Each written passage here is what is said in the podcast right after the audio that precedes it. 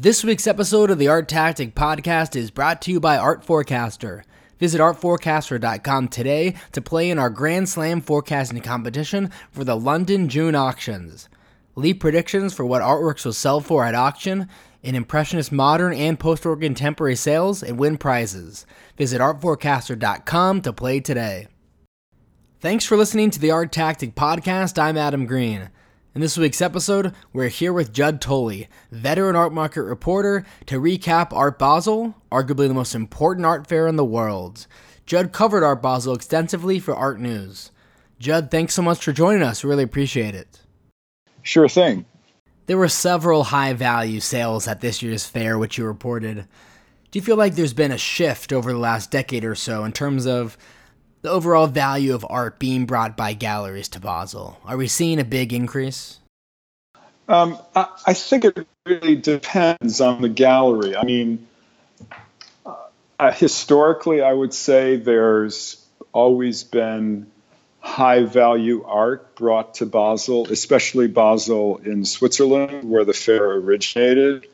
Um, and those high-value Uh, works would usually be found at, you know, something like Aquavella Gallery or some sort of blue chip gallery better known for, say, Impressionist or modern works. But that has really changed in the last, well, more than few years. But, you know, you're hearing big prices for different names.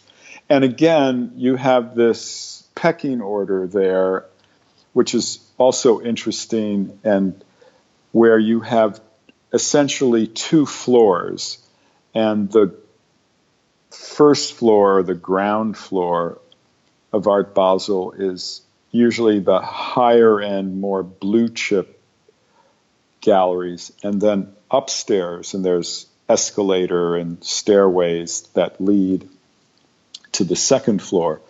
You have either newer galleries, more contemporary galleries, where the price points, as it were, would be, you know, generally quite a bit lower. And there's also now, that's been going on since the art market has been in flux and galleries are facing various challenges, that, you know, galleries, in a way, even the some of the best ones come and go. So openings arrive. So you might have a dealer on the second floor that, for one reason or another, is able to be accepted to move downstairs, which is, you know, great for those galleries, um, because people usually tend to, at least on the very first, there are two, maybe even three um, sort of V I P days before the actual fair opens to the public. And a lot of the activity begins on the ground floor. So that's where you want to be, eventually. We saw a lot of overdue commercial success, I'd say, for female and African-American artists during the May auctions in New York. Did that trend continue at Basel? This most recent fair, there were two artists that really stood out in terms of not just, not even necessarily the quality of the work, but name, it would be the late abstract expressionist painter Joan Mitchell and the um, African-American uh, uh, artist Sam Gilliam, who formerly was known, being identified, he, you know, has lived for many, many decades in Washington, D C, and was sort of affiliated uh, with this group called the Washington Color School. And I'm not talking about race now, I'm just talking about the use of color, like very much like Joan Mitchell did. And um, it was perfect timing, or the perfect moment, for Gilliam, who um, is elderly, but, you know, still with us, thankfully. And at um, the uh, uh, Basel uh, uh, Kunstmuseum, um, there was an exhibition called The Color of Music, and it was a beautif- beautifully installed show of a very short period of um, Gilliam's work, ranging from, I think, the late sixties to the early seventies, and these two bodies of works that are known as Drapes, the Drape series, and the Beveled series, or Beveled Edge series. And there were examples of both these works at various galleries in the fair. And needless to say, um, from my information, they all sold at prices from, uh, you know, the mid mid to high six figures to just under two million dollars. So Gilliam is someone who, you know, has been around for sure, but suddenly, you know, where you have Kordansky Gallery in Los Angeles, you have Mnuchin Gallery in New York, and you have um, Alexander Gray, also a New York dealer, um, showing the work. And, you know, no one wants to release prices to make it confusing. I could give, you know, a few more examples. Um, uh, perhaps even a better example, um, staying on this African-American theme, would be Kerry James Marshall, who very famously last May, one of his paintings sold at Sotheby's for, I don't know, it was twenty-five million dollars or excess of that. And um, there were two examples that I was aware of um, at the fair. Uh, one with uh, Jack Shainman, a New York dealer who has been representing Kerry James Marshall since the mid nineteen nineties, way, way, way before he became, you know, famous and market, you know, a market darling, so to speak. And the other work was at um, David Zwirner Gallery, uh, you know, Goliath in comparison. Um, but both were paintings that came from a series called Vignettes, but they were separated by about ten years. And um, both dealers were exceptionally quiet about saying anything about the values of the work. And in large part, from what Jack Shainman told me, the reason being that Kerry James Marshall, who's, you know, in his probably mid sixties, lives in Chicago, is just sick to death of, you know, market talk. And it was, you know, he wanted to be just, you know, sort of left alone in his studio. So that's that African American side. And Shainman has also had a great painting by an artist uh, who uh, passed away named, um, I believe, Barkley Hendricks. And one of his paintings from nineteen seventy-three sold um, for, I think it was something like one point seven million dollars. But anyway, so that's, you know, you have Mark Bradford. Um, and then when we switch over to your, you know, other side of your question about women artists, there's no question, and someone who's been gaining traction market-wise and reputation-wise, I mean, she's... Um, is Joan Mitchell, and again, you had a number of galleries with works by her, and it doesn't hurt that I believe it was just announced that um, she's going to be having a, a, a retrospective, uh, you know, she, um, at the um, Whitney coming up. Um, so anyway, so then you have another sort of numbers game where different galleries are having works from uh, periods, different periods. Um, you had uh, Levy Gorvy uh, selling a Mitchell from, I believe it was nineteen fifty-eight. I could be wrong. It was either fifty-eight or fifty-nine that sold for around fourteen million dollars. David Zwirner had an example. I'm, uh, I'm sorry. Um, Hauser and Wirth had an example, and uh, the New York dealer Edward Tyler Nahem had a Joan Mitchell. So that was, what, three or four, and then also um, Cheim and Read, uh, the New York-based gallery that has been representing the estate for many years, and it recently uh, uh, switched over to um, to Zwirner um, very recently.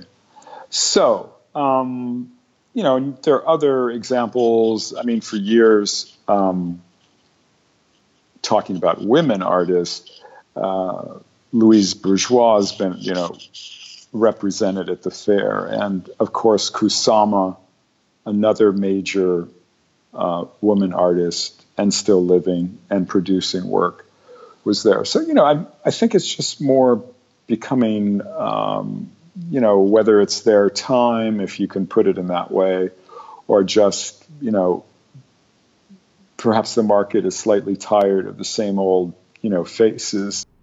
Yeah, I can imagine that this topic was something that was discussed frequently throughout the week at Basel. Um, what were a few of the other major topics that you heard time and time again from speaking to insiders throughout the week? Well, it's... I mean, there was one topic, I can't really go into it, but there was quite a bit of talk about uh, an unnamed, well, in this example, uh, an unnamed London-based art advisor who apparently has been uh, scamming several fairly well-known private dealers and advisors on art transactions and sort wow. of... Um, uh, mentioning the name and, and talking about it uh, to almost like a fire alarm of alerting people, you know, not to deal with this individual if they were approached.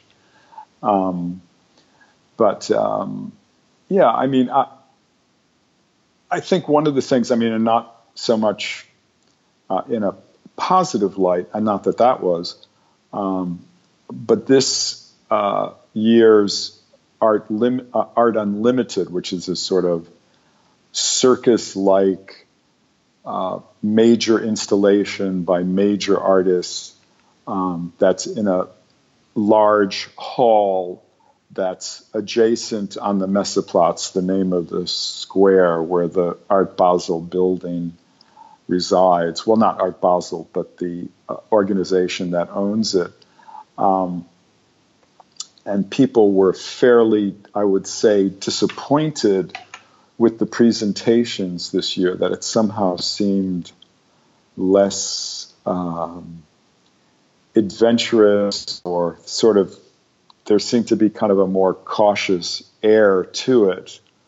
Um, that said, there were some really, you know, excellent um, pieces uh, and works that were also Uh, for sale um, in Art Unlimited, but it's you know it's it's this um, it's kind of this machine that um, continues to evolve, and the Art Basel organization, you know, they have it's it's Miami in December, uh, Hong Kong now in um, I believe it's in the month of March, and Basel Basel. Um, in June. Those are the three tiers, and the organization um, is also been investing and buying smaller regional art fairs across the globe from India to Germany. So, it, you know, it's there's some talk about that. Um, there was also, uh, as a backdrop to all of this, the um, Uh, a few years ago, the uh, Herzog de Meuron uh, uh, architecture firm built this enormous sort of, I don't know what you want to call it, structure over the Messeplatz, and made it seem very, you know, twenty-first century, um, kind of like the, if you've ever been to the Pantheon and it has that big dome and you look up and there's this kind of circle of light. It's kind of in a way like that, but in different materials. But anyway, they built it apparently because the big daddy that of uh, fairs, not art fairs, but just trade fairs, has been the watch fair, which of course Switzerland, that's where so many of the world's great watches are made. Um, that was sort of the engine behind that development. And because of, also in the last few years, the onset of um, Apple watches and different devices, that watches are really going down in terms of, you know, commerce, and a lot of the dealers have been dropping out. So that was a conversation also of people who knew about, excuse me, more of the politics back room end of the organization of um, these fairs, that they're now going to be under bigger pressure to perform uh, perhaps at a higher level because of lessening revenues from the watch fair. Maybe that's a bit overblown, but that's my understanding. In terms of uh, perhaps back into the real art realm, um, there were uh, there was a one great, I mean, I'm not sure if it's sold, but one of the best stories that I heard, I don't know stories, but at uh, the same Edward Tyler Nahem uh, gallery, there was a nineteen eighty-two uh, Basquiat work. Um, that was, a, I believe it was a work on paper laid down on panel. And Edward Tyler Nahem, who's been in business for a long time, t- told me that um, the painting, he had originally sold the painting many, many years ago, probably some, not that, you know, probably in that same decade it was made, um, for around, uh, I think it was under fifty thousand dollars. And then that same owner came back to him, remarkably, Uh, and wanted him to reoffer it at uh, uh, Basel. And uh, I'm not sure it's sold, but I think the price was around eleven. The asking price, at least, was around eleven million. And bear with me because, you know, this was, I don't know, last week, and sometimes these numbers uh, sort of uh, get confused. But anyway, uh, I thought it was great that um, you had this collector who went back to the original dealer, or, and, you know, may, as opposed to just going to auction, which would seem to be the normal course. Um, and that's it. I just want to um, mention one thing that also struck me. Um, and it's, I think of, I wouldn't call it disturbing, but it, it, it's very much akin to the auction arena now, where the art fairs, um, they're so expensive uh, for the participants to do.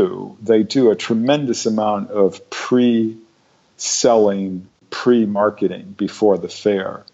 So in other words, if you're on the gallery's client list, you get, you know, JPEGs of every work they're going to bring to the fair, and you have a chance to really buy it before it arrives. And even if you buy it before it arrives, uh, a number of these galleries still put the work up and say, oh, we sold this and blah, blah, blah. And then if you wind up asking, sometimes they'll say, oh, well, yes, we did sell it, you know, shortly before coming here. So it's, to me, it's sort of like a, a form of uh, auction house guarantee, where you have works coming up for sale in the auction and they've essentially been pre-sold before the auction. And and again, that's kind of that, because of the uncertainty, even though the market seems to be very strong and seems to be, if not surging, just, you know, very not weak. I mean, several dealers were either told me or were quoted in other publications saying that this particular edition of Basel was their best ever. Um, and again, you never, I mean, that, the other thing with these fairs, you never really know when someone says, yes, I sold that for, you know, whatever amount, but, you know, who knows if the transaction actually went through. because sometimes people walk away and, you know, don't come back with the check or whatever it is, or the wire transfer. And now that the fair has ended, we can take a step back and kind of assess where the contemporary art market is. Um, do you feel like there's any concerns when it comes to the state of the contemporary art market? Most of the reporting seemed to be incredibly positive. Um, are things really as strong as being reported? I think to a degree, uh, whether you want to call it, it being the art market, bulletproof, I, I, I see it more as um, more like a bubble where people, you know, enter these fairs or enter an auction room, and um, because of the tremendous amount of wealth that seems to be everywhere, uh, buying expensive works of art or even not so expensive works of art isn't that, you know, big of a deal. And especially if it makes someone feel good, either in appreciating the work, h- hanging it on the wall, or simply tucking it away in a bank vault, or waiting th- three years or two years, you know, to try to, you know, monetize, uh, to realize the big gain. I mean, there is, I would say there's quite a bit of also talk amongst, well, dealers, uh, art advisors, Um, and of course it's their bread and butter, but that there are more collectors, and I'm putting that in quotation marks, who are really in it for, um, you know, a, a transactional thrill, as it were, to try to, you know, as if you were investing in some other type of asset for a quick gain. And, you know, you read these stories or articles or follow the auctions, and, you know, every five years usually works, you know, when they, they were in the primary market, if they come to the secondary market, you know, they would do pretty well. So that's also a bit of, you know, between the reference I made to the guarantees and more of the speculative nature of um of art buying, um, you know, I think it's it's sort of less, if that's worth saying, genuine as it might have been at some other period of time. Judd, thanks so much for coming on to the podcast and recapping Art Basel for us, as well as discussing the current state of the contemporary art market. And if our listeners want to follow you, you're always posting pictures relating to the art world, the art market on Instagram, and also all of your articles and various publications are posted on your website. What's the address to your website as well as your Instagram handle? The Instagram is judd dot tully, and the website is judd tully dot net. Thanks so much again, Judd. Really appreciate it. Take care. Thanks.